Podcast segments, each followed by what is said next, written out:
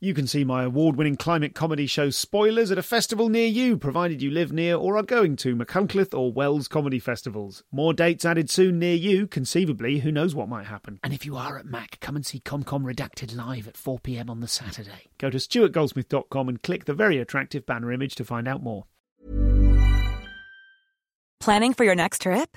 Elevate your travel style with Quince. Quince has all the jet setting essentials you'll want for your next getaway, like European linen premium luggage options, buttery soft Italian leather bags, and so much more. And is all priced at 50 to 80% less than similar brands. Plus, Quince only works with factories that use safe and ethical manufacturing practices. Pack your bags with high-quality essentials you'll be wearing for vacations to come with Quince. Go to quince.com/pack for free shipping and 365-day returns. This is a podcast from comedianscomedian.com.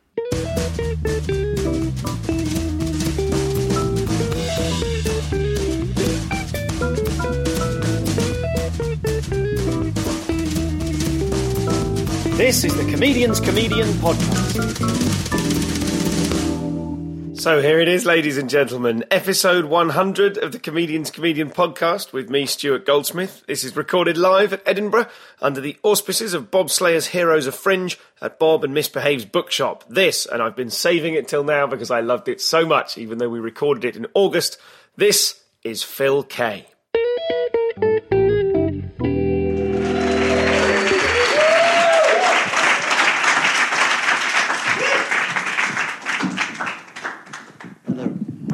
Hi, guys. You're Hiya. really welcome. Thank you so much for coming, Phil. welcome. Great magic. Much appreciated. Now, just uh, by a rousing cheer, who here has seen Phil do stand up comedy? oh, yeah. And uh, we'll leave a little space on the podcast. If you're listening in the car or the bath or whilst jogging, give us a cheer if you've seen Phil. Amazing. Loads of them. That's great. So, uh, how are you finding? Did you just get into town yesterday? Because I tried to see your show yesterday, and you apparently woke up in Cornwall. Yeah. I was a day late out of, out of kilter, but only by an hour. Did I miss my flight by an hour? But then I got another flight from Birmingham, and I did make it to the last 20 minutes of the show. I mean, there's a theory that you can't ever be late for your own show. you know, when you get there, it's that's it. And yet, other people did cover for me before I came in, and people, the audience waited like almost like 39 minutes, so they missed 39 minutes of Phil, but they got other things, so then it was fine. And I got there, but when I got there, I was really rushed and uh, overdid it, and it wasn't very good. I could see it in the eyes, and people could see it in my eyes, and I could see it in their eyes, looking in my eyes. But today was the greatest show it could ever be, and that was my. I'm happy now. It was a beautiful show today. It was lovely. Now, I want to. Uh, the first thing we should do is describe what you do for people listening in uh, Hong Kong who've never seen you. And other people in other countries who've never seen you, is my point. But there will be people listening all over the There might be people down the road who've never seen you. But for anyone listening, what would you describe? And I know comedians hate being asked this, but imagine what. Why what, do they hate it? Well, lots of. I hate being asked it because I go, oh, I don't know. I suppose I'm just a guy telling jokes. But what, what do you do in your own words? Well, I have an eye on the best possible thing, and the best possible thing is something magical happens beyond the, the stuff, and so I just hope it will happen, and I try and allow it to happen, and it's based on enthusiasm, and therefore, when it happens, it's great. You have things to say, and you have uh, things to allow to be appropriate, so you improvise the. F- I improvise the form as much as I can. So sometimes it's all stories, sometimes it's all madness, sometimes it's uh, lots of things all coming together beautifully. It's, a, it's about hope. It's about hope that the room will be a magic thing. And, and then you decide in the moment what that form is, is what it is, is. Is. And when you and when you say, just to give some sense to people who've not seen you, like Sorry. you- no, not at all. You, Hello, Hong Kong.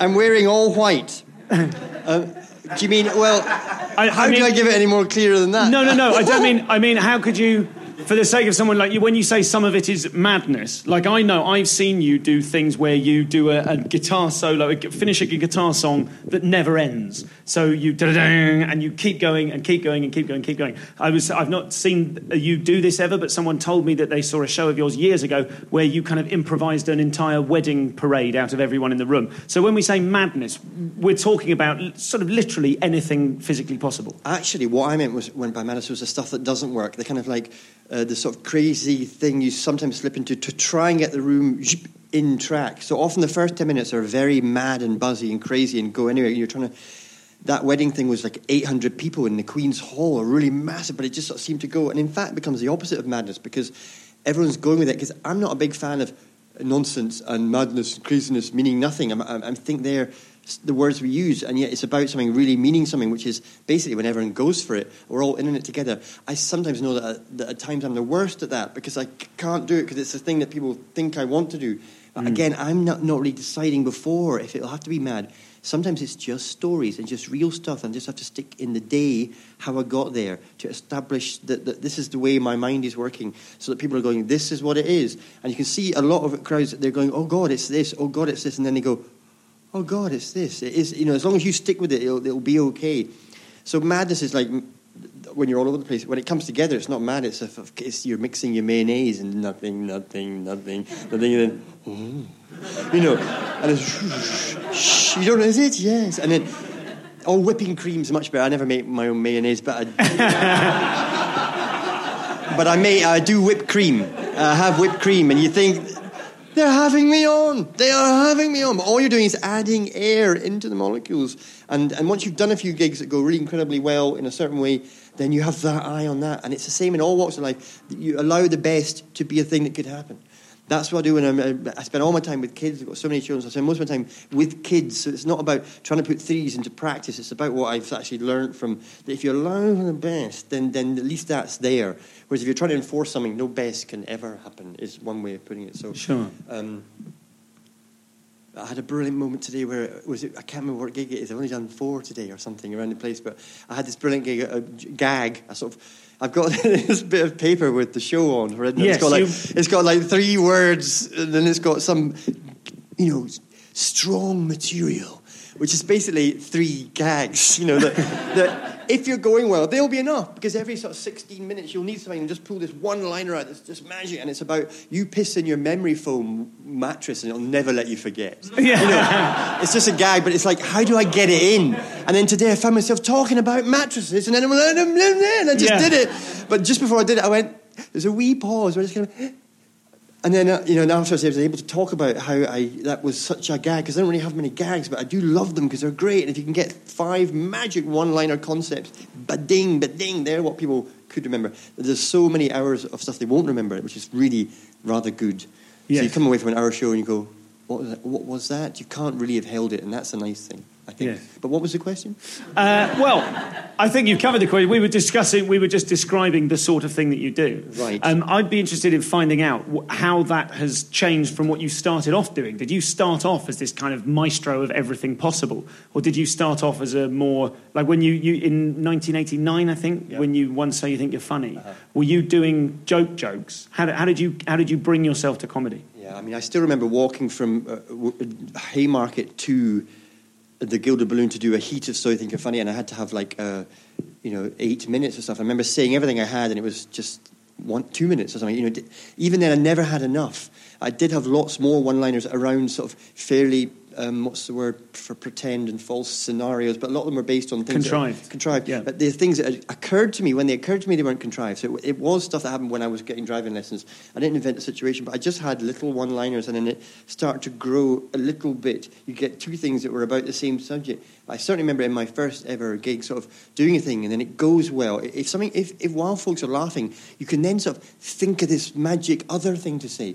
When they're not laughing, then you've got less time and you're like, oh God, that didn't work. And then they're not laughing, so you've got to go on quick. If people are laughing, then you can just sort of do more of it. My advice to comedians often is just stay more in the bit that's working and just come up with anything then because almost you could go beyond words. You go, eh, eh, eh. you know, I'm, yeah. I'm serious in like, sometimes you're dancing to a band and you, you can hear the guy, I don't want to get this old man in mayonnaise, no, no. You know, it's, you're not really hearing everything he says, but it doesn't matter. The words can be music with the band, but it's not so simple with comedians because, so, I, you know, but I certainly discovered that thing of once they get it, you can just sort of do anything. It's like a funny uncle that you like and you can just love them. And they don't really have to do gags. There's some uncles that do gags, and you're like, you don't have to, mate. And others that just are lovely. I certainly experienced when I was young two guys or older guys who just really relaxed, witty. One was a dairy farmer, massive alcoholic. Whenever I see a grouse label, I get a shiver because when I was young, I got some grouse from his shed or something, you know, a, a, cabinet, and drank it, and it still particularly rails me. So, but I saw when I was young real humour of, of how you feel about someone. Love in action. You know, you love them. Ha ha ha. I don't really need to do gags, and so I've always sort of. So I started off definitely doing gags, but very quickly was starting to realise immediately that there's something else going on. That the gags, unless you've got a massive list and a brilliant memory, and both of those things have got much shorter with me over the years. The list, a lot shorter. The memory, and yet when you get when you get into that zone, bling, you suddenly recall everything you need. Like today, what was good about the show was I sort of somehow covered everything that I Yeah. wanted to the last year of the life in, in, chunks, and they started to get sections, and I didn't need to go through in order. The chronology became the you know super supra chronology of your belief in it. Because what is chronology anyway? You're naming something in a list. You know, it's, you can choose the way that you list things. So I lit. excuse me. And especially sorry to the 15,000 people who, who, could, who had no idea that burp was coming. Some here people would read my body language, but. No, I thought I had another one. Um,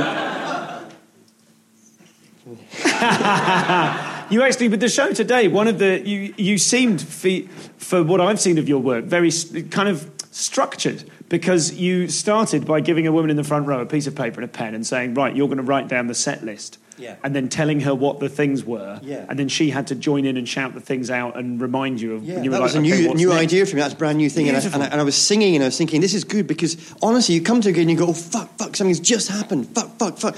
And it's like the top. I always want everything new to be the top. The first, so the mm-hmm. latest thing, I want to be the first thing I say on stage because it often can be. Of course, what that does is put your mind into the super, super on it moment of now so you forget deeper things. It doesn't matter though because it makes it lovely when you're sharing what's just happened. I had this idea of the idea of things are happening around the corner for 15 minutes to me before the gig. Oh no, I want to be able to talk about them. Oh, I'll never remember them. Oh, I could write them down. I just didn't want to interrupt the moment to write them down uh, in, in a notebook. It became a bit false, so I brought the notebook and then the idea and then sang for the first five minutes until I sort of summoned up all this stuff that's on this mystical list in my head of the routines for this year's show. You know, so I need to think think about it, but it was a way to get around that and think about it live and then make a set list with a woman writing it. It was having a stenographer. Is that right? A stenographer Yeah, yeah. for the soul. It was really, I- it was a, I don't know. And now I'm in the quandary. Can I do it again? Must I do it every show now or never again? Fuck. I don't know, but I, I liked it. I thought it was a really good idea. Because sometimes when I'm singing, you just kind of sing any old thing. It's quite uh, hitting the zone sometimes because singing, you can get away with different things. And I do a lot of singing in the shows these days in a certain kind of way. Do you do you find that you need to when you say you know can I do that again? Do you find that you need to stay away from things that become kind of things that work when you go okay I've got stuff here that works? Is there a danger that it ossifies Deep because down, you just believe that you should be able to think of a new one every day. So, so yeah, there's something in that where it's not a principle where I must avoid things I've done before. Because uh, again, I'm imp- improvising the form, giving, trying to give the best form that's appropriate at that point. So I don't have a principle about I will do anything again. That's actually quite a mechanical thing. I have to sort of make it, have the pen ready and the pad, and then do it. So. I probably won't actually, you know, but- mm. but there's plenty that I do do again, and I'm not, I haven't got a problem with it. There's plenty of stories I've told that don't mm. change much because they've become these little magic stories that, that I do. So- Some gigs are going. Well, I play gigs all over London where I'm like not known in anything. I come to Edinburgh and I'm a bit more known. I can be known in the streets of Lothian regions. But certainly in London, I'm just some anonymous geezer on a bill of four people in Balham, and there's acts, brilliant acts, brilliant. And it's just me, and I end up with my trousers down, wearing one of their jumpers as a kilt with no back on it, downing all the hen nights drinks and lying in their arms or something. You know, it just. I think that's great. I think that's great. That's memorable and that's magic, and that's only one of the acts. The other acts are all doing and boom, boom, laugh, laugh, laugh. But I, I, you know, so I'm very happy with it. So there's plenty of room in the form for uh, for doing brand new things. They're not the they're not the aim. You don't go. I must do it brand new. I just know that that's usually going to be the best thing because people are very uh, psychic and they sense when you and I, the guy gave this shirt, on uh, shirt to me on the first show I did, and so now I'm wearing this shirt this guy gave me. It's ridiculous and awful. I'd never wear a right shirt, but it's acting as a kind of mini jacket, you know. so it's like, and it's and, and, the, and the show was about how I had another shirt because in London a while ago I, I used to when I see a guy with a nice shirt, I used to go, "Are you keeping that shirt?" Yeah. And, and I got I got I got three shirts. Three guys went, "Oh," and just took their shirt off. And swapped shirts with me in London town. I got shirts off men. Was you, you did that. We were in Switzerland together for that week. And what We did you do a shirt Yeah, there? you did a shirt there in Zurich. I Great think. shirt in Remember, we spent the afternoon in, in I do, I Zurich do, I do. cycling around, Yeah, trying yeah. to cycle with our hands on the opposite side of the handlebars. Zen, baby. Oh, it was wonderfully It's zen. good. I remember that we went to the because in Zurich they have you probably know needle exchange. It's really progressive um, uh, uh, heroin addiction centres. So we sort of went. We were as tourists. We just sort of went to hang out at one, and, and they had big soldiers, and they were like, "No, no, you can get away. We were too smart for the heroin thing." Yeah. Then we went across the road. They went. To I think I was too smart for the heroin. I'm fairly sure you could have talked. I probably have talked my way in. I just didn't have enough uh, scratching and swish. and then we went across the road, we went to the Opera House, and we were too scruffy for the Opera House, and we got busted and thrown out there. But anyway, that was a good time in Switzerland. So, uh, so yeah, so uh, a shirt. So if you tell people things, they, they, it will be real, and that not- might not, and they will get it, and that might not be that funny, but it's one step off the stitch of the tapestry that's going to give the, you know. So if you get them in with little bits of truth, then then it's all magic, and um, get them in with little bits of truth. I mean, that's like such a crude way of saying it, but it's just that's it. You know, if you then then people are seeing that you're releasing something really true and intimate, and that's great. And it's especially at the beginning where usually people are going on a lot of comedies about getting it, winning it at the beginning when. Uh, rather than winging it, you know, and so if you're throwing that away, people will feel uh, that you're treating them with uh, a generosity of belief if you just muck about with whatever it is at the beginning. So that's very nice, and they, I trust that people do dig it. They do get truth. Do when you when you're you're doing that when you're because it seems a lot of what you're talking about is absolutely about the moment and it's about the live thing that's going on here and now and it's sort of it's it's super about that. That's that's exactly what you're doing is trying to find that that moment and keep it live.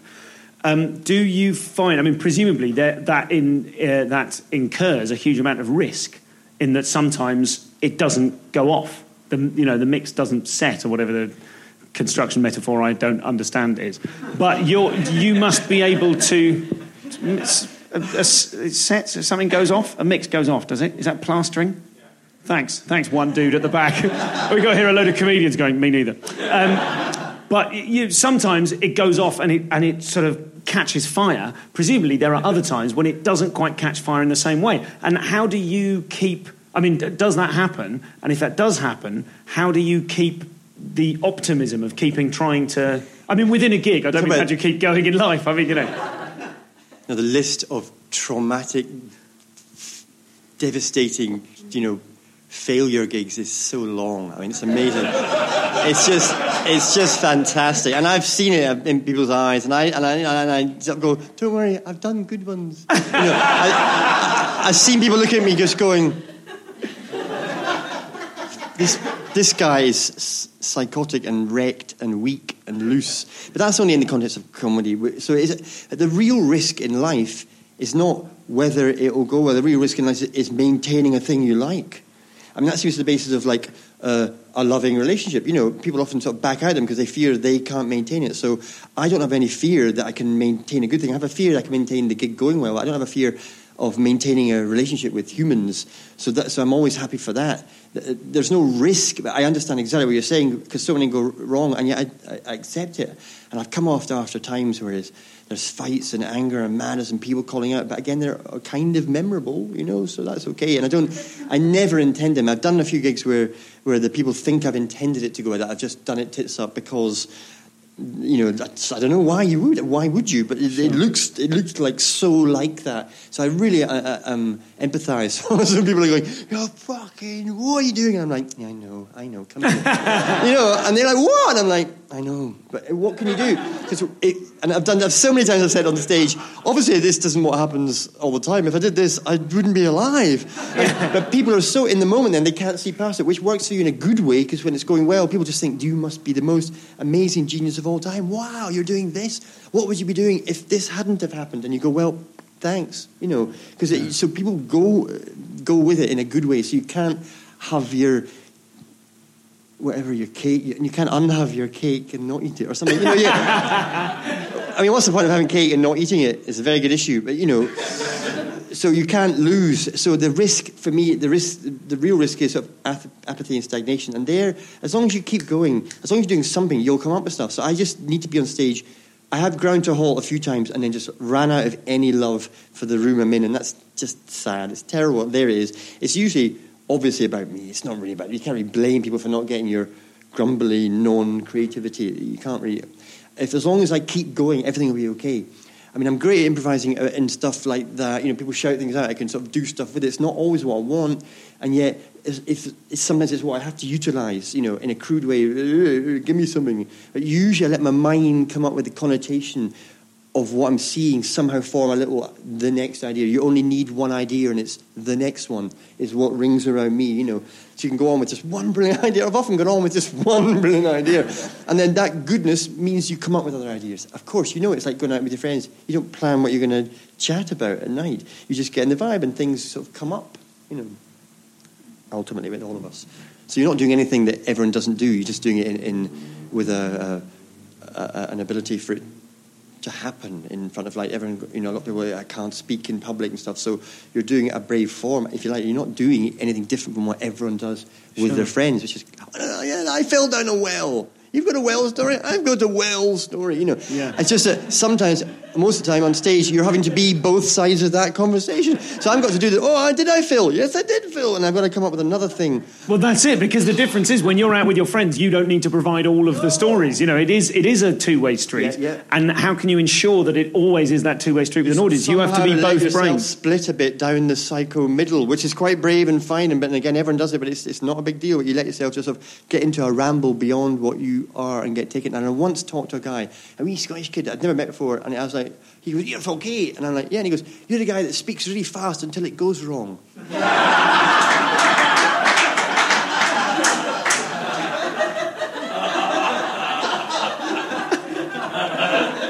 Is it? Am I? But definitely, he was right. Because I go, oh, I I'm a sort of a chicken, you know, and then you come up. But that's crude level one madness associated stuff. That's not the aim of a show to be able to go have nothing to say and then come up with. But it's certainly something I do a lot, and that was like really precise. And it was I didn't it didn't ring bells immediately, but it kind of. Bong, you know, it did ring a big bell that's still ringing, you know, and that's nice. So this is Phil. You you remember when I described Arthur Smith in episode something like eight? Way back, all those episodes ago, I described him as a sort of shaman of comedy, and you all said I was being pretentious. Well, Phil Kay, I think, is comedy's Gandalf. He just is. He's absolutely wild. He's like a force of nature, and he seems to me to have made a decision to become wilder over the years. It's like he's pursuing something and the chase itself has led him down the rabbit hole and he's decided to stay there to be closer to this thing that he's after. There's a look in his eye that suggests he knows something you don't. I hesitate to say a twinkle because that sounds twee, but maybe a, a flash or something. So I thought it seemed like the right one to save up for episode 100. Uh, I hope you're enjoying it uh, as much as I enjoyed having this conversation. Um, and I must remember, uh, before I forget, Phil Kay's book, The Wholly Viable, which is sort of part auto. I think he calls it an autobiography. It's part autobiography, part um, uh, blog posts, part weird rambling stuff from his mind, and it's really it's the sort of thing that if I'd read it when I was uh, a late teenager, it would have changed my mind and made me throw off the shackles of uh, education and normalcy and civilization uh, in in uh, in favour of going down the rabbit hole myself. Also, I haven't read it. I, w- I will read it. I've bought a copy. I haven't got around to reading it yet. Um, but uh, apparently, I'm in it. So uh, extra points to Phil for including me in it. Free plugs available to anyone that wants to put me in their stuff. Um, so we'll get back to Phil in a moment. Couple of plugs for things quickly. Um, seven o'clock till nine thirty. I'm reliably informed that is at the Phoenix in Cavendish Square on December the twenty first for the Comedians Comedian podcast meets Carl Donnelly and Chris Martin podcast Triple Headed Megapod. Um, December the 21st at the Phoenix in Cavendish Square in London, uh, and that's at 7 o'clock. And uh, I will be frequently tweeting the uh, the uh, ticket link uh, over the next few weeks, so look out for that. Or, or there's details on the Comedians Comedian Facebook group. Speaking of Christmas specials, now I don't know how many of you know about Beat This. I think we talked about it briefly. It's sort of apt that it should be now uh, to, to mention this because in episode one with the fabulous Rob Deering, who was then and is now, he remains one of my all time favourite acts. Um, he does a musical panel show quiz. It's the sort of thing that I remember him saying in the past. It's not a pitch for anything because it can never exist on TV in a world where Buzzcocks exists. It's not the same as Buzzcocks, it's very different, but you sort of go, okay, there's that we've got one big musical panel game, so this isn't a pitch for TV, which is great because it means it's its own thing, and it's just I've done it so many times and I absolutely love it every time. He is doing a Christmas special at King's Place in London on December the 18th. Google yourself up some details for that one. As we know, that's code that means I don't have a link for it. Um, but go and see the show. Rob is just it's so much fun. It's such a joyful show to watch, and it's just a just a brilliantly joyful expression of silliness and the love of music. And you don't need to be a music spod to. Um, you don't really get music spods, do you? Sort of spod precludes being into music, which tends to be cool. But you don't need to be a music. Um, no, sorry, we'll go with spod. You don't need to be a spod to enjoy it. Uh, I'm not that spod like. I don't know too much about music, and I frequently can't answer the questions. But it is always howlingly good fun. So go and see that December the 18th, uh, and the show is called Beat This. So probably robdeering.com will have some uh, some answers there. Thank you to everyone that's donated so far, including before I before I get on to some main episode 100 thanks. Um, I want to quickly thank Sebastian Poznansky. Apologise if that's not the uh, the correct pronunciation of Sebastian. Boom. Um, and he's from the Cayman Islands. All I, I, just noticed on PayPal it tells me where you guys are from. All I can hope is that Sebastian travels around the Cayman Islands on a little boat, telling all of his tax haven enjoying neighbours to donate to the show as well. And I've just assumed, I realise now, I've just assumed he's based in the Cayman Islands rather than simply having an account there. Is Sebastian Poznansky even his real name? Curiouser and curiouser. Nonetheless, thanks to him and to all of you who've donated since I started asking around September last year. If you're someone that's listened, hey, this is, I've only just thought of this now, this isn't in my, um, in my recording notes. Uh, if you've listened to every single one of the shows, I sort of feel you could tweet me at ComComPod with a hashtag um, I mean, the first one that uh, springs to mind is the word glutton, but glutton 100. There we go. you can you can text uh, tweet me with the hashtag gl- glutton 100 if you've heard every single show, and that includes the silly micro all day Edinburgh one with Michael Legg. Um, so where was I? Yes, but thank you to all of you. Uh, yeah, I started asking for donations September last year, and I I can't believe that uh, I must have begged money off you. No, not begged, busked money from you um, so many times since then. And I can't.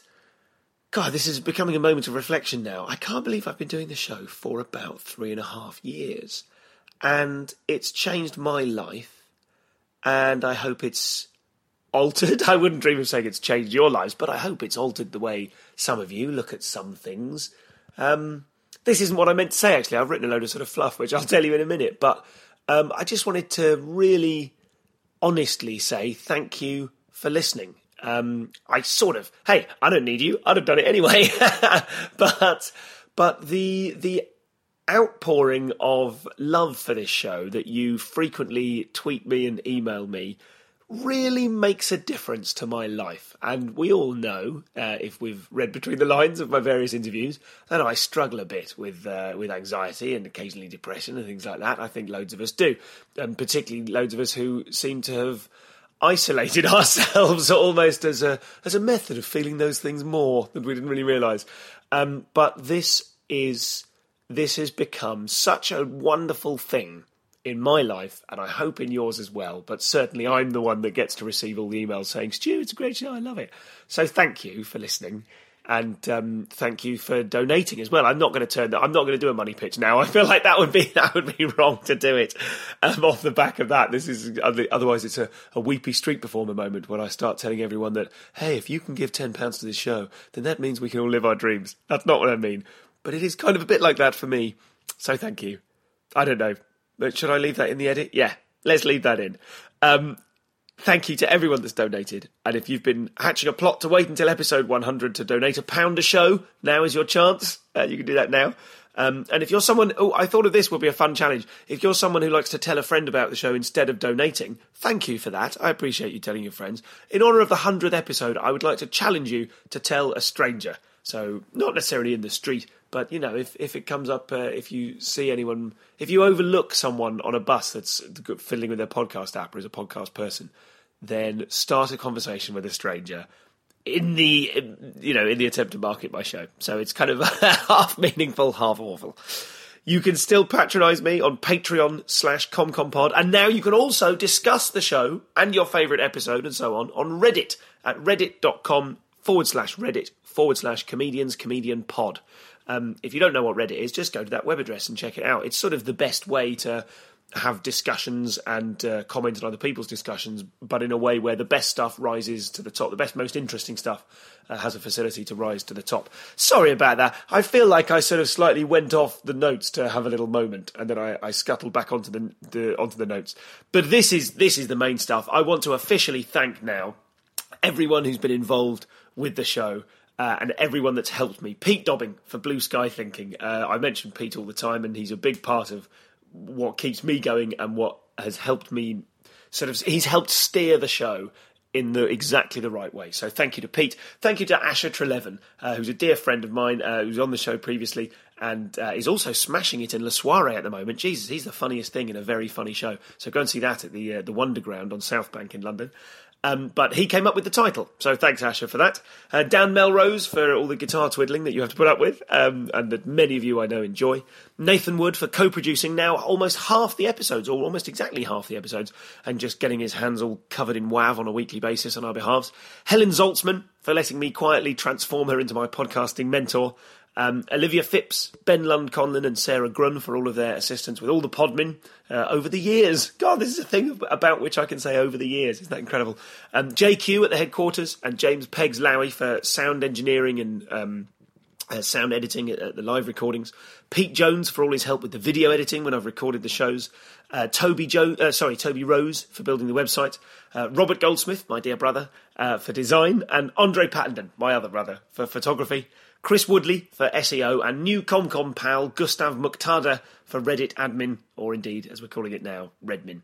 And I do, I do just want to thank you for listening to the show, for telling people about it, for waggling your eyebrows when it comes up in conversation, for bullying me in dressing rooms because I haven't had you on the show yet, um, for playing it endlessly to your partners on long car journeys. Sorry, partners, you have my deepest sympathy. Um, I really appreciate it. Let's do another hundred, shall we? Let's do another hundred, and I promise eventually I will get myself interviewed, but it may not be till episode a thousand. Let's get back to Phil Kay Um, and before we do, last thing I promise, I just wanted to very quickly uh, add a little update re the owls situation that I mentioned in episode ninety nine. Um, I've been asked my, by my girlfriend to point out that she's not some idiot child woman who has loads of toys. Actually, one of the two main owls belongs to me, and that is true. Uh, I hold my hand up to that. I own an owl. Uh, as uh, as uh, as do I also own a small red frog, which often features in the owl-based dioramas. Uh, and to be fair, the little cuddly fried egg that features in them is only hers because I bought it for her, and it, uh, if she hadn't wanted it, I'd have kept it myself. All right. I've also got grown-up stuff like a drill and a kindle and a wine rack. Uh, it's just that I don't go forming them into a representation of the final scene of Terminator 2 to remind her that I love her, even though I have to go. Having mentioned that now, it's not within the bounds of possibility. I've said too much. Let's get back to Phil. Planning for your next trip? Elevate your travel style with Quince. Quince has all the jet setting essentials you'll want for your next getaway, like European linen, premium luggage options, buttery soft Italian leather bags, and so much more. And is all priced at 50 to 80% less than similar brands. Plus, Quince only works with factories that use safe and ethical manufacturing practices. Pack your bags with high-quality essentials you'll be wearing for vacations to come with Quince. Go to quince.com slash pack for free shipping and 365-day returns.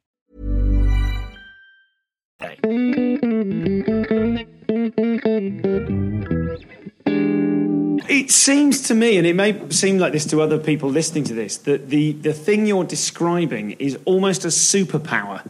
Like, do you know what I mean? Like, you've got this kind of super ability, comedy-wise, that you are fearless enough to, or, and, or can cope emotionally with the fallout when it goes wrong, that you can just take absolute risks. You can walk in with, as you say, just one good idea into 20 minutes or half an hour or an hour. The aim is getting to that the, the, the bit in the matrix where you suddenly realizes it's not about being faster and faster and brilliant, brilliant. It's about suddenly not being appropriate to the bullets anymore. The bullets fall because you're not having to try it anymore. You just are it. You know, and that's what clowning. That's the new Dr. Brown clown and, and the Bob here late at night. You're not trying to eh, do anything. You're just trying to be the thing. And again, that's even more amazing, and yet it's also more close to what everyone is when they're on a really good night. Hi, I will survive on a table, and they are it. You know. So, the, so the, again, the risk is something else. The risk is not doing things. You know, the risk because again, how bad can it be? It's definitely a, a phrase that's come out with me. How, how you know, the, the gig's going really badly how bad is that? You know, what is that? What is? So what? You know, it's not that bad. You know, and so. Well, I'm just, uh, for the benefit of the listener, Phil is removing his clothes. I mean, I say one by one. We've removed two things. That doesn't necessarily suggest that we, need, we need. I learned from Tom Tuck recently you need three points of data before you can extrapolate a pattern. Um, so, which, which are the most. Oh, no. Uh, well, just in terms of this, this, the thing that we're talking about, at what point in your work in comedy did you discover that? When you said it was sort of quite early on, did you sort of walk onto a gig with 21 liners and three gigs down the line you went, fuck it, it's actually about the Matrix? I mean, uh, what, It- let, but no, just describe to us the development of that. it just idea. certainly very quickly morphed out. That's a long time ago. I certainly know it didn't really come on until. Uh, because I think my real strength and, and risk and braveness is believing in a sort of set of simple details that aren't that great. Essentially, they're a story from my life, but something's really meant something to me. But sometimes, even a thing that means something to you, people are going to go, yeah, and, or, yeah, that's just a bit of an earnest thought. You know, somehow, somehow though, like this, the story show today, it was just the fact that I find something interesting was funny in itself sometimes, uh, more than the idea, because that's, because the idea is so simple.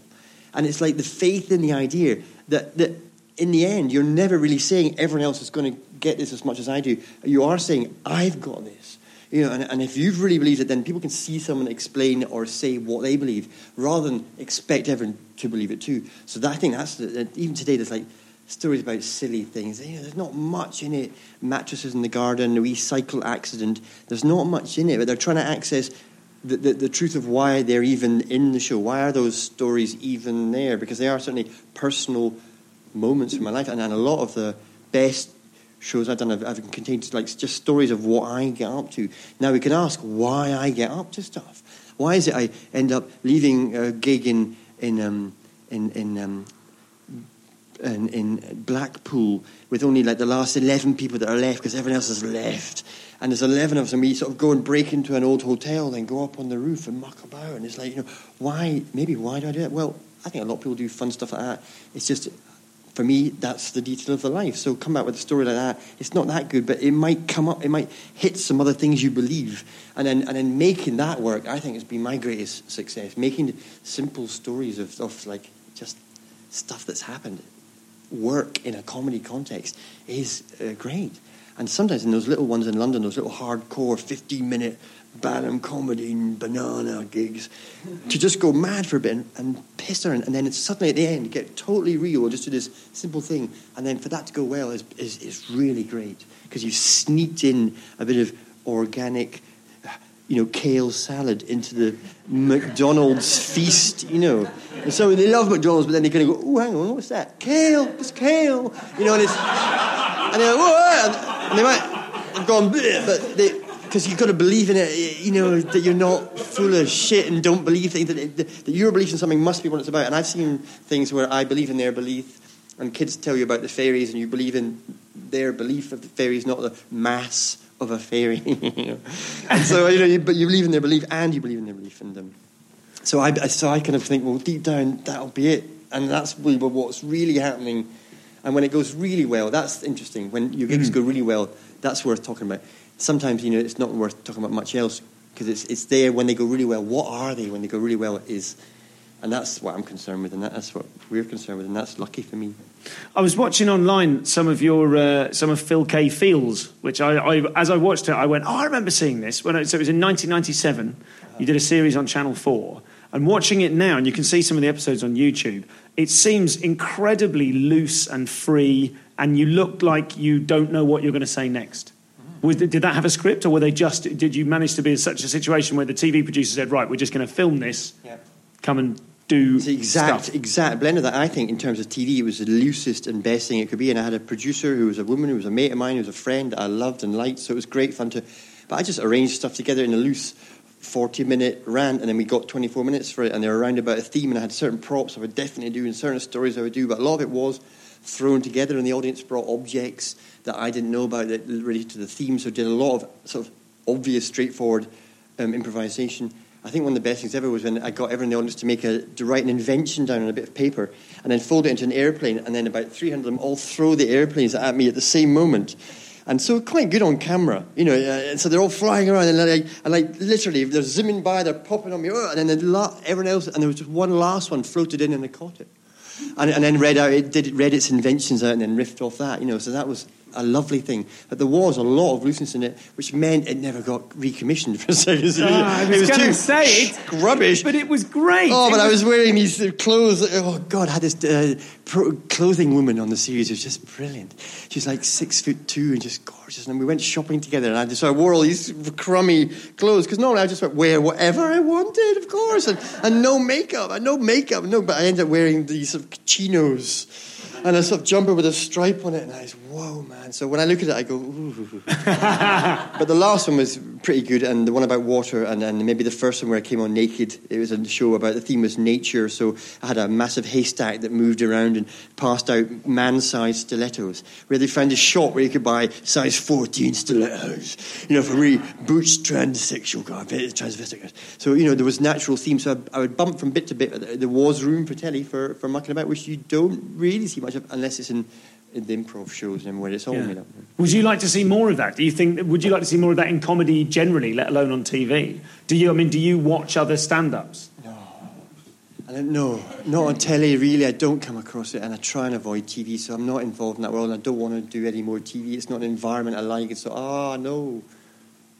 Why was that? Because you because because you experienced the sorry, there's a pained expression currently on Phil's face. But you you obviously had a good experience with that series. And was it what you wanted it to be in the end? Did you go, yes, we've nailed it? No, no, no. Oh, no, because I knew that what it, by its very nature, it was going to be a thing that was going to be a bit clunky. But it was about as good as it could be, I'm sure, in many ways, for what I was at as a person. everything. But just the idea of TV, uh, it's just, I, I learned very quickly, I didn't ever want to do it. It's not really where I want to physically spend my time around studios and the atmosphere and the, the writiness. And I could have come up with TVs, I always come up with ideas where I go off to a travel around the world with my own mate on a camera and come up with things. And people always say, yeah, but what are you going to come up with? And I go, I'll come up with something. You know, and they're like, yeah, but uh, okay, so what are you going to do in Buenos Aires? And I'm like, fucking, no, I'm in Buenos Aires. What can go wrong? Come on.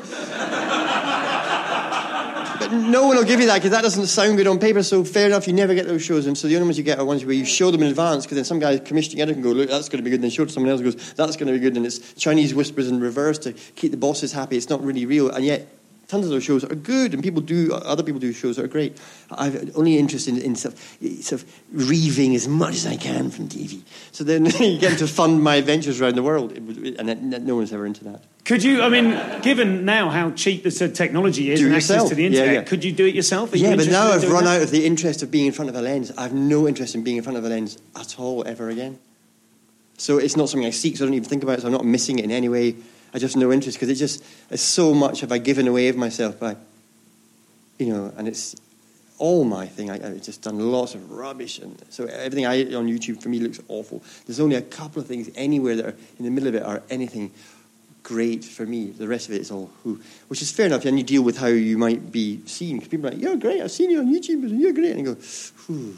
But there we are. That's life and everything. So and, and, and they're seeing all of someone they knew nothing about. So they're seeing all of just a where you're judging it like your new haircut. You walk down the road and everyone's seeing it and I hate it. And, you know, it's not like that. So I, I, I have no problem with it. It's all groovy and all the stuff on YouTube. But, uh, but I don't like the image. I don't like the lens, and I've no interest in. And, uh, And do you see do you see other stand up live when you're at the festival? Do you see other things definitely- other than yeah, just end up with two minutes seeing- before you go on? Uh, what's that? Do you, I mean, I was, I was going to say, do you see other stuff other than two minutes before you go on stage if you're zipping from gig to gig? Uh, yeah, I, I do- I will see a few things of personally of people I know. Yeah. Uh, it, yeah. I, You're allowed to say that you don't watch any No, stand I've. I've, yeah, I've, I've, learned to just do exactly how I feel. I mean, Edinburgh for me is something that, uh, that's a, a, quite a major chunk of life. It used to be a month, which is not a hell of a lot of 10% of your years. I mean, now I don't. I only come up for um, like a wee bit. But certainly, how, doing it how you like it has been a really metaphorical, metaphorical thing of my life. I've really had to do Edinburgh exactly how I like. I was really happy for years at a major venue. Then I thought, hang on, it's about to fade. So I quickly do two shows a night. So I did three years where I was doing two shows a night, full on Gilded Balloon, but one was a storytelling show and one was just late night madness. And then so I was getting as much as I could from Edinburgh, and then I knew it would change. And then Do you quickly, mean financially? as well? financially, Yeah. or as much as excitement and enthusiasm and people in your gigs, because you know, I can kind of tell when I'm relevant in a certain way and when I'm not at all. And, and I understand that. So you've had, I've, I've thought about the last few years of just trying to make something more interesting. So I've got to keep myself fun and interesting. I had to get away from the big logos and the, the cities of posters and just the masses of massesness and, and just too muchness. And, and, and so I've found Uh, in this kind of environment and the hive in the previous years a way of being really happy in Edinburgh and doing it how I like. And this year I'm doing an afternoon show, which is much better than waiting all day and keeping yourself together and going, no cider yet, no cider yet. And, mean, for me, every year, it'd be like, can I do a show at 7 p.m.? Because I knew but at 6.25 I'll have to have a farm strength cider. You know, I can't wait anymore. But if it's 9.30, then you'd have two or three and you'd be a bit... Hmm. Because a mixture of adrenaline and booze keeps you excited, but two uh, big ciders when you're slightly anxious about a thing will make you tired. So I would always get 7 p.m. shows. So I'm in the middle of my first booze high when I do my first show, and then the rest will all take care of itself 9, 10, 11 o'clock at night, you know. Anyway, that's very personal. But this year I thought you get up in the morning, you, you mooch, you have a really nutritious breakfast, have a massive coffee, have a wee tiny pipe of hash, and then do a show. It's a great way to start the day, magic, and then spend the rest of your day noodling about and then doing other people's shows. But they've done all the posters and you do little 10 minute slots and get some cash and put it in your pockets and wonder where the hell it goes. You know? But I had my first fish and chips today, and, and it was just surrounded. I waited. I was there for a day. Yes, I couldn't do it, and then today I just waited until I was starving because that's another big feature of Edinburgh Festival for me is is just being allowed to eat fish and chips. They're a viable thing. They're not, they're not some crazy ridiculous luxury, and they are fried food, and yet they are fish and potatoes. Sorry, So I'm so sorry. I, I just quite all right. It is. Uh, it's just for those of you listening at home that want smell-o-vision. It's, it's Kingstone Press classic apple cider.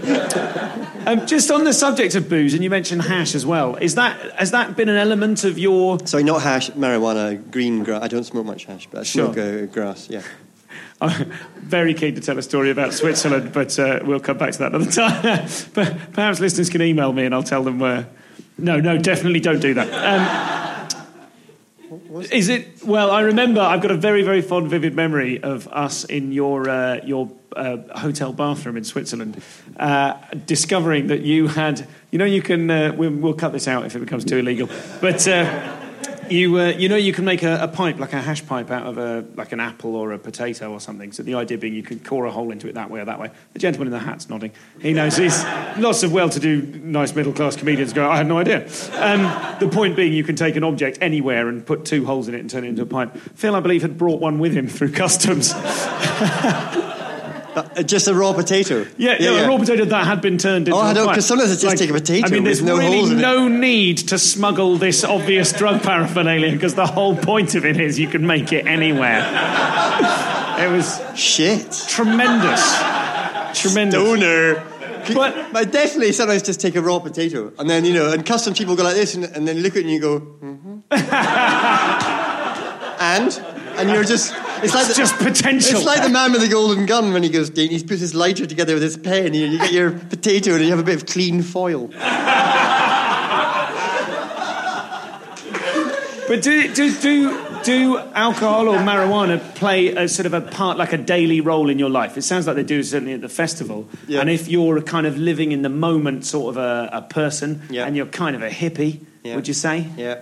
um, that you is, is that a daily thing for you? Do you ever feel that? And I don't want to sort of probe too personally Yeah. if you don't want to talk about it, but have you ever had sort of problems with alcohol? I'm lucky that I haven't. I, I've, I've done enough drinking where I could have, but I certainly self-regulated about maybe te- I had a jag, a really beautiful jag, and I remember sort of having a few blackouts with whiskey, and then sort of no longer doing that. Um, no longer just really. It's just like a youth putting in a massive whiskey, and then like five minutes, I'm not pissed, so just having another one. When you know it's going to come on, when you sip whiskey as you're older, you get it. When I, I remember having a few blackouts and just sort of losing friends, coming out, coming to in a in an art gallery where everyone's sweeping up, looking at me, and I'm covered in Tunnock's cream cake.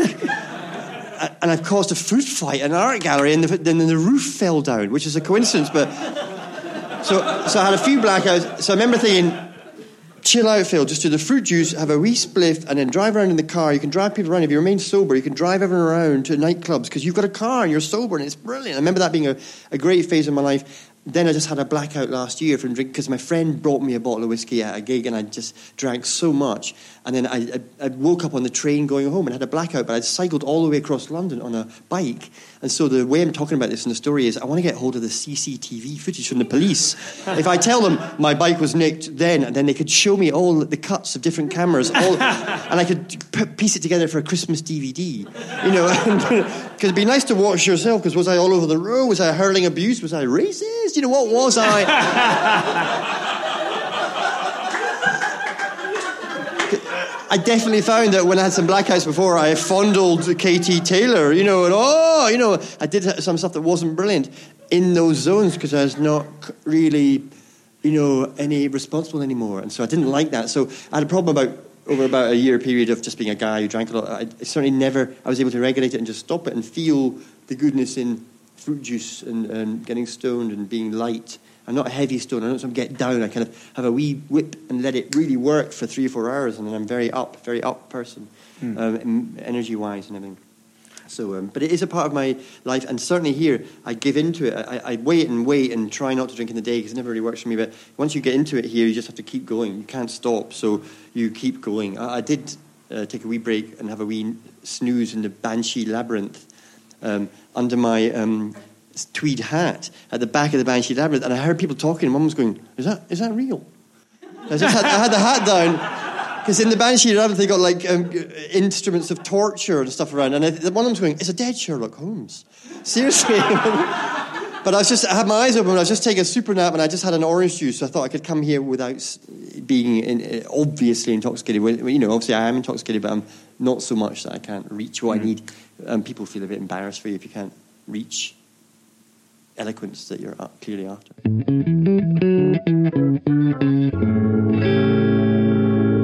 Something I like to talk to people in, in, in these interviews a lot is about their writing process.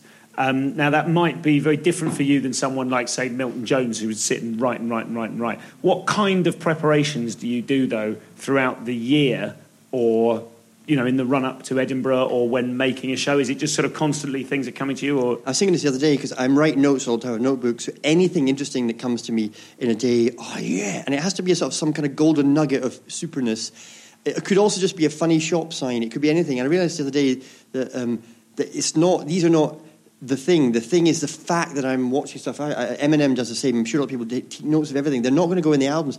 They just they're like a boxer keeping loose. So, you know, I'm not doing the best hits, but I'm just keeping loose. So I'm always thinking all the time about stuff that I could then have. So I have these notebooks full of stuff, and then on stage just hope that they all come together. It's a bit different in Edinburgh because you're committing to hours. A lot of gigs you do are 40 minutes at the most, and so you can kind of busk it with stuff and throw it together. Mm-hmm. But Edinburgh's a new thing each year, kind of, you try and do. So uh, the preparation for Edinburgh was, was trying to bring together the, the really exciting events I could talk about over the last year rather than just recent little bits that you know. There, so I did. I have written, um, as you probably know, I've written a book called The Wholly Viable, which is, was about ten years of stories, all in one big thick book. Stories that I would tell on stage that were from my life, and then I've written another one just this last year, so it's a lot thinner.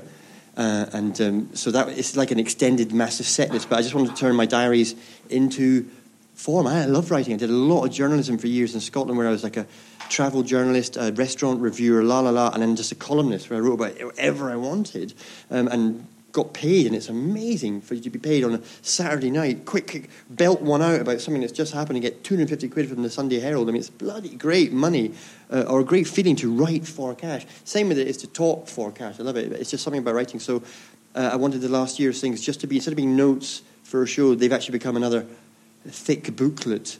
Mm. Which I haven't had printed off, but I will do. So, just mention it, just to, to, take a moment, uh, when you had those kind of real jobs or more real jobs in journalism or what have you, okay. do you feel, was there like a, a, kind of a point in your life where you dropped out of that sort of world and became a hippie?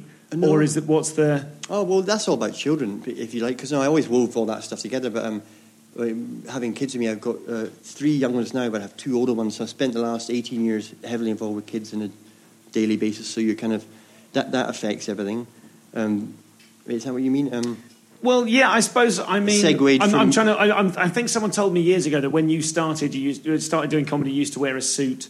And I'm sort of trying to build a picture of who you were before Yeah. this, because I remember seeing you Yeah. maybe, well, it must be like nine, ten years ago, uh, hanging out with Dave McSavage a lot on the. Uh, he's a friend of uh, mutual friend of ours on the, at Hunter Square Yeah. when he'd be doing street shows, and I remember seeing you there looking a bit more unkempt than I'd seen you in previous years, and going, "Oh, right, there's a, some there's some sort of is there like a transformation process happening here?" I suppose it was, yeah. I mean, again, it's for me, it's probably long term and more gradual. But yeah, I definitely moved from holding certain things important, which you might have seen in neatness form, to realizing now that none of that really matters.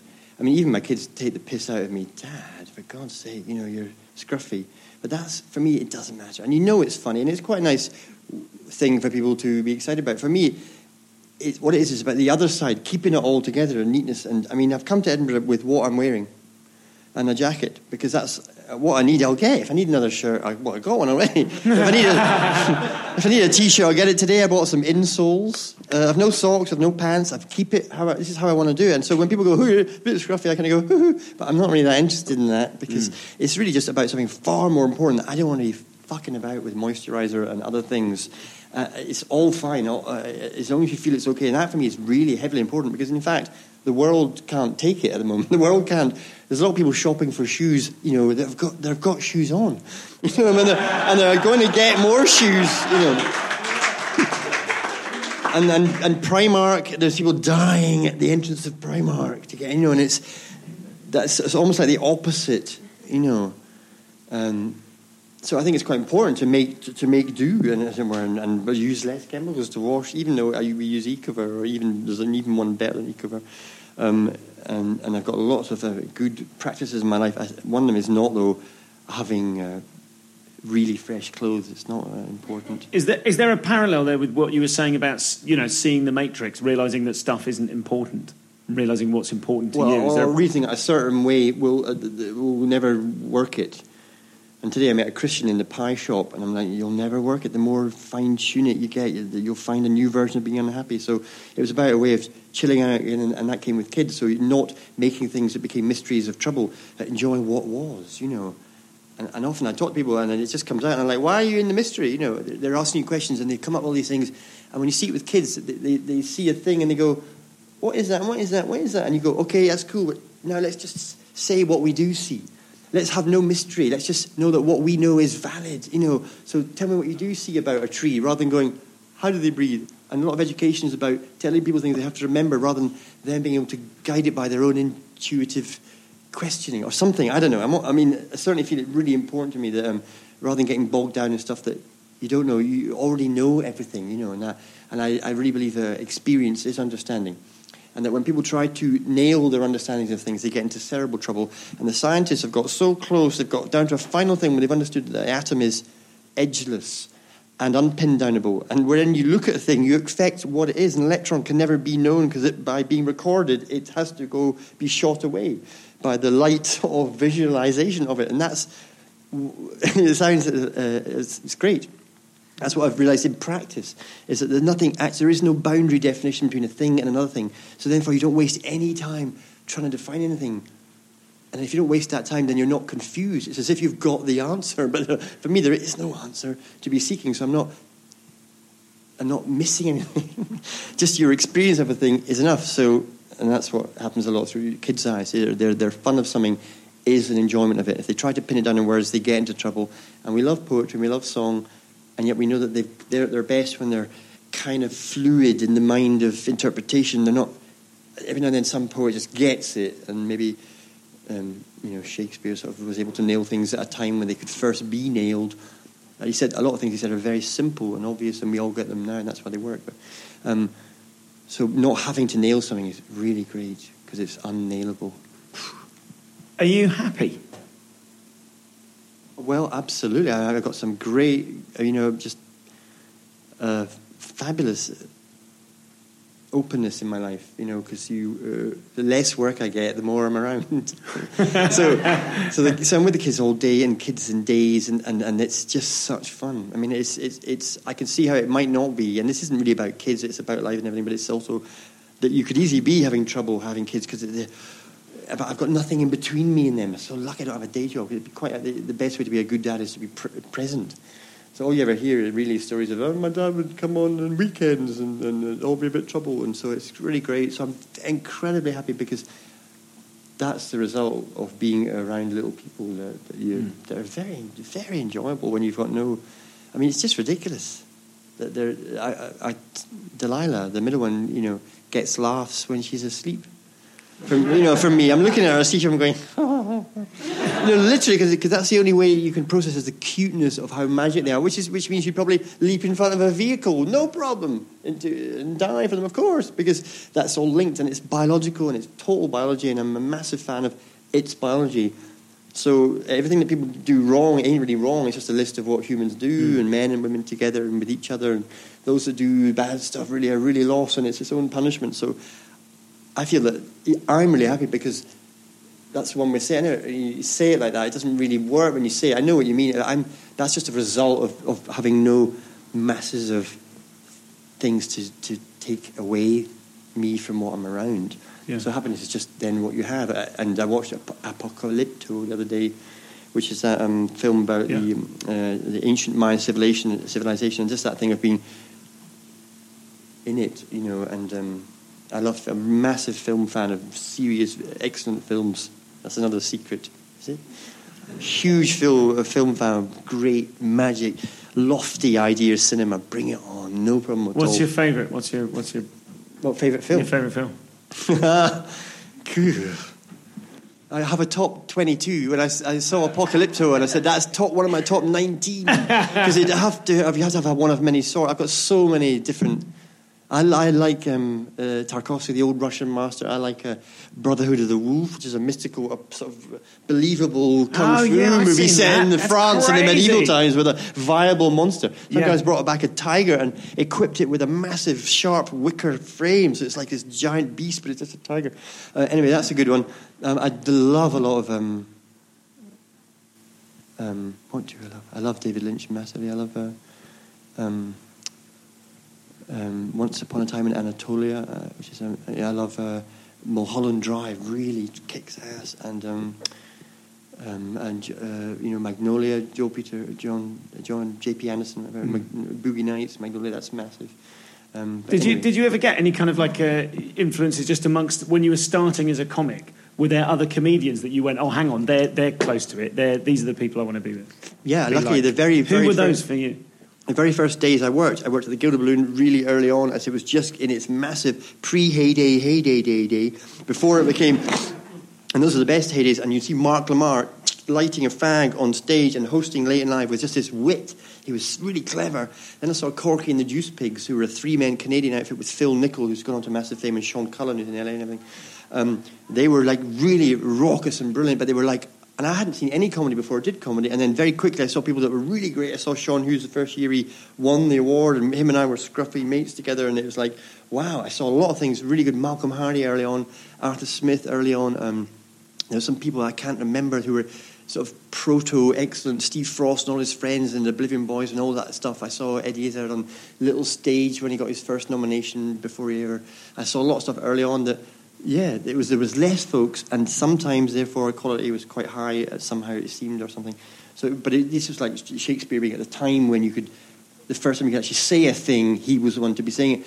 And that those years when I saw it were the first time people could really riff about and muck about, and Eddie Izzard invented a genre of being able to just believe in your whimsy, and, and um, that was one strain. There's lots of different strains. But yeah, I saw a lot of things. But Corky's really were the ones that fired me. That you could have a, a, almost ridiculous amount of fun doing it all. Um, they had a lot of planning it, but they had a lot of improvisation. They were like a three man, but like one entity sometimes. So they would do a song that the main guy would sing, but he would make it up different every time. And countless times I watched them and thought, the crowd don't know it. They just think he's doing. It's REM number, but in fact he's he's sourcing it and doing it different every time. Sean Cullen was an utter genius of of reaching that um, mm. place. So early on, I got lots of luck being around eh, really brilliant people, man. And, and. We're going to have to wrap up fairly soon. Uh, I'd like to throw the floor open to the audience if anyone would like to ask Phil any questions, if that's all right with you. Uh, are you ever wound up by the fact that your contemporaries from 1989 might now be besuited TV millionaires? No, because I'd rather be where I am. So I'm lucky, but I know exactly what you're saying. It's a very possible issue, and it could have. remember having a bit of a shock uh, when not getting a second series. Then I realised that it was the best thing ever, but I didn't realise until later. So no, because it, these are the jobs that other folks have to do, and then I can't do it. In the end, honestly, I got a lot of offers, but there's a lot of times when no one was talking to me in any way about TV or anything because they just knew I was just too risky, and I didn't. And one guy said to me once, "You think everyone in TV is a bunch of cunts?" And I was like. I was like a top executive, so that was the vibe. That, and it, it, it was kind of true because I was just thinking it's all a load of shite. But only what I mean by cunt is someone who's acting around really badly around the wrong sort of, um, you know, version of what they could be doing. So I don't know if TVs feel a bit more than anyone else. I certainly know that, that even to this day, it's agencies that control who's on telly and certain kind of comedy things. And I did a lot of stuff years ago where I was doing all the sports and everything. I just certainly got to myself to where I was truly meant to be, which is kind of away from it. So, so not in any way, because it turns out I didn't want to be there at all. I'd rather be um, just doing lots of things around my locale um, which I pioneered for years in Scotland, doing lots of gigs that no one else did in anywhere, arriving by boat, a tiny wee thing um, way above Oban.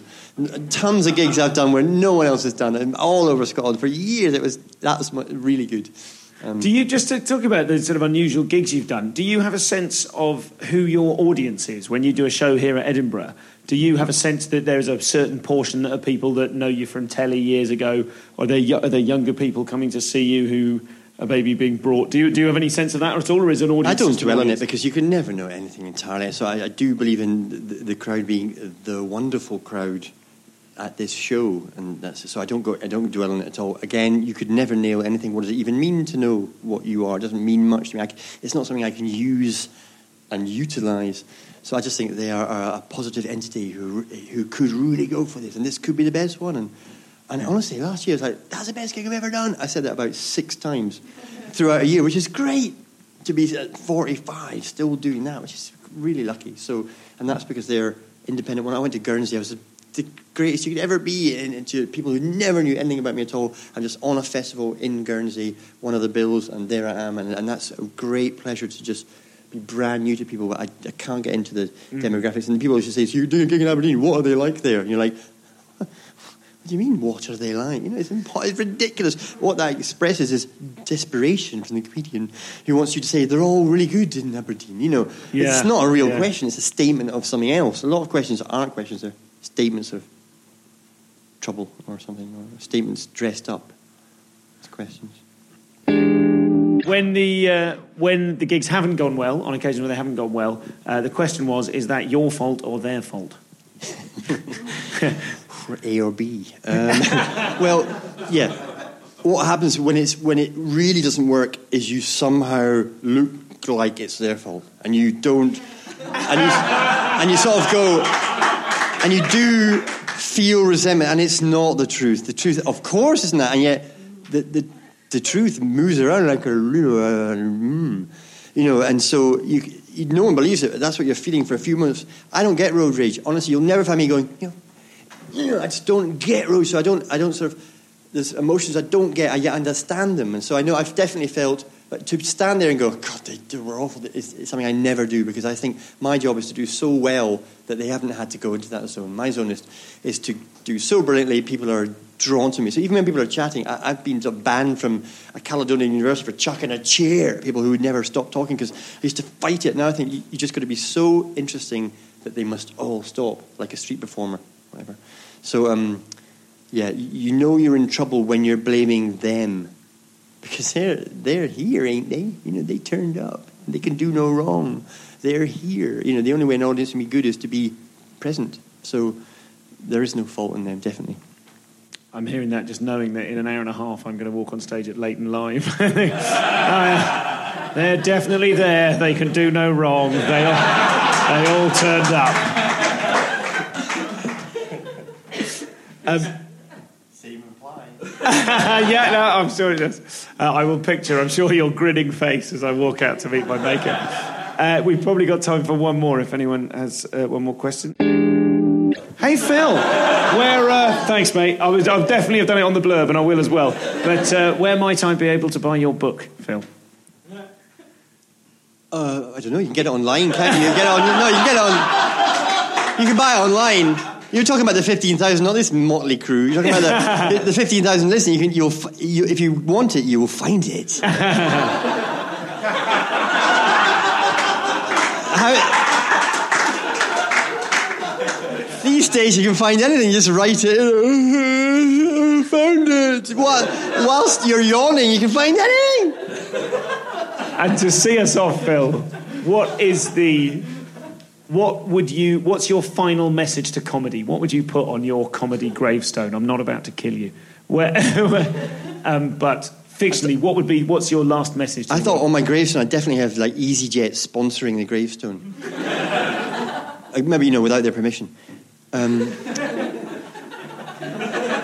so uh, it's like a, it's a yep, message yep, yep. to other comedians, or you know, or or a message to yourself. Even if someone else, I asked this to Andy Zaltzman, who it was it's quite a confusing question. But if someone, if you were retiring from the position of Phil Kay, what advice would you give your replacement?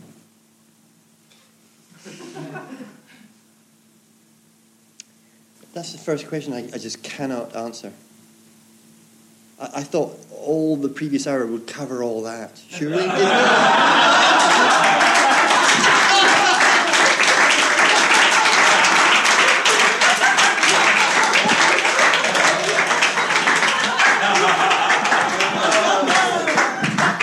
Ladies and gentlemen, Phil Kay.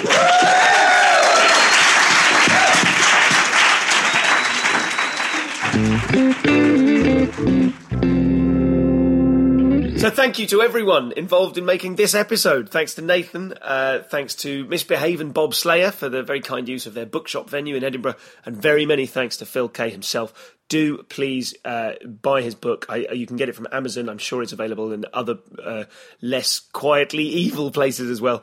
Um, that final answer of Phil's there is one of my all-time favourites. Donate at comedianscomedian.com. Special rates if you live in a tax haven, you pay double. Uh, have a peep at Reddit if you're one of those future cyborg people, and await with bated breath for the first episode of my glorious next 100 episodes. Thank you so much for listening. Thank you all for listening to all of them.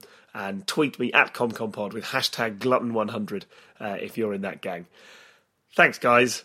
Oh, I'm a little bit emotional. I'll speak to you soon.